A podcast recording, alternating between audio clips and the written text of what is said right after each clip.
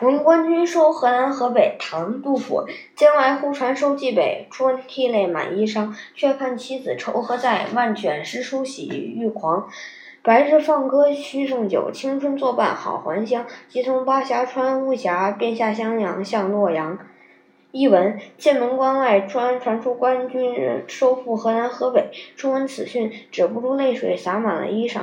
再看看夫人和孩子，他们的愁容不知去了哪里。我欢安地卷着诗稿和书籍，高兴得简直要发狂。在春天里，我要放声歌唱，畅饮美酒，有明丽的春光与家人作伴。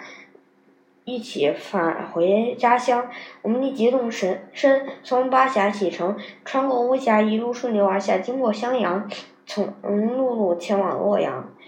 名句赏析：白日放歌须纵酒，青春作伴好还乡。